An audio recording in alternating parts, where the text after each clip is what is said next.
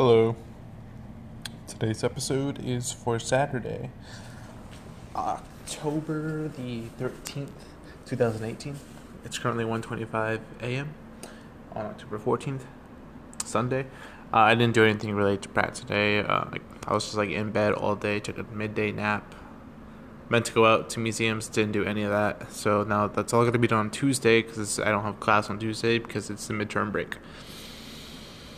So tomorrow morning, I hope to do laundry before work. Then I'll have work. I need. I'm gonna leave my phone in my room during work so that way I can try and re- do some readings and writings, and then um, maybe see a movie tomorrow night.